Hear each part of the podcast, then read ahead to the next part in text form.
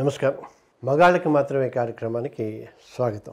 ఇది కొంత ఇబ్బందికరంగా సెన్సిటివ్గా సినిమాల్లో చూస్తే కొంత హాస్యాస్పదంగాను భలే కామెడీగా ఉంది అని అనుకునేలాగా ఉంటుంది. చాలా ఏళ్ళ క్రితం నా దగ్గరికి ఒక ఒక క్లయింట్ వచ్చాడు. వచ్చిన తర్వాత ఇట్స్ బిగ్ రూమ్ నేను కూర్చున్నాను అతను వచ్చాడు నమస్కారం వచ్చాడు. వచ్చిన తర్వాత కూర్చుని అతని వెనకాల డోర్ ఉంది. నేను మామూలుగా కట్టెన్ వెళ్ళి ఎక్స్క్యూజ్ మీ అని చెప్పేసి వెనకెళ్ళి డోర్ బోల్ట్ వేశాడు. నాకు టెన్షన్ వచ్చింది. చూసా ఓహో కట్టెన్ తలుపు తీసింది ఏసీ గాలి బయటకు వెడుతున్నాను వేసాడేమో అనుకున్నాను వేసేయచ్చు కానీ మరి బోల్ట్ ఎందుకు వేసాడో అర్థం కాల. బట్ అడగలేం కదా మరి. అంటే సరే కొన్ని సీక్రెట్ ఏమో అనుకున్నాను. ఎదురుగుండా వచ్చి కూర్చున్నాను. So he's he he is very good police officer. అతనంటే హడల్. ఇన్ఫ్యాక్ట్ చాలామంది అతనంటే గౌరవం కంటే భయం ఎక్కువగా ఉండే మనిషి కరుకుగా ఉంటాడు న్యాయం చేస్తాడు వాట్ ఎవర్ ఇట్ మేబీ కూర్చున్నాడు సైలెంట్గా ఉన్నాడు. ఇవన్నీ ఇంట్రడక్షన్ చెప్పాడు. బాగుంది తన గురించి చెప్పుకున్నాడు. చెప్పుకున్న తర్వాత సో మ్యాటర్ చెప్పండి అన్నాను. సైలెంట్ పర్వాలేదు చెప్పండి అన్న. ఒక్కసారి ఆ మోచి ఫుల్ హ్యాండ్స్ అది తీసి ఇక్కడ దాకా చూపించాడు. వరుసగా కట్స్ ఉన్నాయి. కత్తితోటి కట్ చేసినాయి సూసైడ్ చేసుకుని ఉంటాడా ఏమిటి అటెంప్ట్ అని అనుకునే లోపల ఒక్కసారి బోర్మని వచ్చాడు ఏంటి అండి అనేసరికి మా ఆవిడ కత్తిపీటతో కొట్టిందండి ఎన్నిసార్లు? అంటే మూడు నాలుగు సార్లు అటాక్ చేసింది. జనరల్గా ఏంటంటే రైట్ హ్యాండ్ అనుకుంటా బహుశా. జనరల్గా ఏమైనా కొడుతుంటే చేయడం పెట్టుకుంటారా అలాగ తగిలిన దెబ్బలు అవి. సో దీనికి సంబంధించినంత వరకు మగవాళ్ళని ఆడవాళ్ళు కూడా కొడతారు అని ఎప్పుడూ అర్థమైంది. మరీ ఇంత దారుణంగా కొడతారని అర్థమైంది. ఈ మధ్య ఇంతకుముందు ఎపిసోడ్లలో చూసినట్టు కొట్టడమే కాదు గొంతులు కోసేస్తున్నారు చంపేస్తున్నారు బుర్రబద్దలు కొడుతున్నారు. సో అవన్నీ అంటే ఈ ఈ ఈ అఘాయిత్యాలు అకృత్యాలు అరాచకాలు అన్నీ మగవాడి సొంత సొంతం కాదు తర్వాత ఏదో పేటెంట్ ఏది తీసుకోవాలి. సో ఆడవాళ్ళు కూడా వాళ్ళు చేశారు. ఇవాళ దీనికి సంబంధించినంత చేస్తుంటే మిత్రులు పమిడికాల్వ మధుసూదన్ గారని మంచి ఆధ్యాత్మికవేత్త మీడియా పర్సన్ అన్ని రకాలుగాను అండ్ ధాత్రి మధు అంటుంటారు. ఆయన ఒక ఇది పంపించారు. ఒక చిన్న రైటప్ అక్కడ నార్త్లో ఒక కుర్ర ఒక హస్బెండ్ని ఆ అమ్మాయి వైఫ్ తరిమి తరిమి కొడుతుంటే చెప్తే ఎవరు నమ్మకపోతే సీసీ కెమెరాస్ చేసి ఏం చేశాడు? ఇవన్నీ చెప్పాడు. ఆయన రైటప్ రాయటం ఎంత బాగుందంటే జంజాల సినిమాల్లో సునిశ్చితంగా ఉన్నా కూడా కరకు నిజాల్ని అదిపెట్టింది I just have to read for you and మీరు వినాలి. ఎందుకంటే నేను అదే అనుకున్నాను ఆయన పర్మిషన్ తీసుకున్నాను థ్యాంక్ యూ మధు గారు. సో ఎంత బాగుంది అంటే భార్య బ్యాటింగ్ భర్త వీపింగ్ రన్నులు తన్నులు అని హెడింగ్ పెట్టారు మాటలకు అతివ్యాప్తి అవ్యాప్తి దోషాలు ఉంటుంటాయి. కంపు అంటే ఒకప్పుడు వాసన అని అర్థం. ఇప్పుడు అది చెడు వాసన అయింది. చీర అంటే ఒకప్పుడు మగవారు కూడా కట్టుకున్న పంచె. ఇప్పుడు స్త్రీలకే పరిమితం. సుత్తి అంటే జంజాల చెప్పనంత వరకు మేకులు కొట్టే సుత్తి. ఇప్పుడు సుత్తి కొట్టడం అంటే ఏమిటో చెప్పాల్సిన పని లేదు. అలా గృహహింస అంటే మహిళల మీద జరిగే హింసగా ఆ మాటకు అతివ్యాప్తి జరిగింది.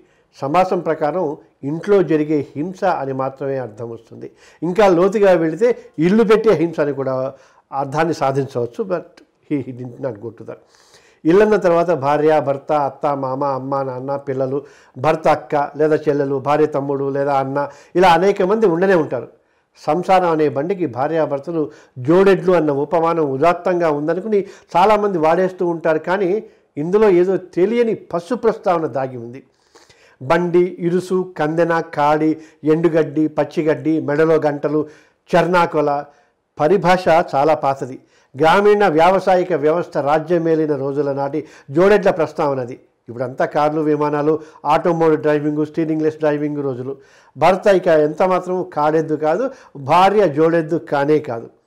విషయం మరీ జనరలైజ్ కాకుండా ముందు రాజస్థాన్ రాష్ట్రం అల్వార్ జిల్లాలో ఒక ఊళ్ళో ఇంట్లో ఒక ఊళ్ళో ఒక ఇంట్లో భార్యాభర్తల మధ్య జరిగే జరిగిన సన్నివేశం వీడియో చూడండి. ఆ వీడియో చూపించాను భర్త ఒక స్కూల్ ప్రిన్సిపాల్ భార్య సాధారణ గృహిణి. భర్త ఇంటికి రాగానే భార్య క్రికెట్ బ్యాట్ పట్టుకుని అతడి వెంటపడి ప్రొఫెషనల్ క్రికెటర్ల కంటే చక్కగా చిక్కగా ఒడుపుగా గట్టిగా కసిగా కొడుతూ ఉంటుంది. ప్రతి బాలుని సిక్స్ కొట్టాలన్నంత తదేక దీక్షతో మెలకువగా కొడుతోంది. ప్రాణరక్షణ కోసం భర్త ఇల్లంతా పరుగులు పెడుతూ ఉంటే అంతే వేగంతో పరిగెత్తి కొడుతోంది. బ్యాటు గురి తప్పినప్పుడు స్టీల్ వాటర్ బాటిల్ కూడా విసురుతోంది. ఒక సంవత్సర కాలం సుదీర్ఘంగా భార్య చేతిలో బ్యాటు దెబ్బలుతున్న భర్తకు ఇక పరిగెత్తే గ్రౌండ్ దొరకలేదు. ఎముకలన్నీ విరిగి వంగిపోయాయి. శరీరంలో అవయవాలన్నీ పట్టు తప్పాయి. ఏదో ఒకనాటికి తన భార్య ఐపీఎల్ మహిళా టీంకు వెళ్ళకపోతుందా? తనకు బ్యాటు దెబ్బల బాధ తప్పకపోతుందా అని ఆ సగటు భర్త కోటి దేవుళ్ళకు కోటి కుంకుమార్చన చేస్తూ కాలం గడపసాగాడు. ఏ దేవుడు తన మొర వినలేదు.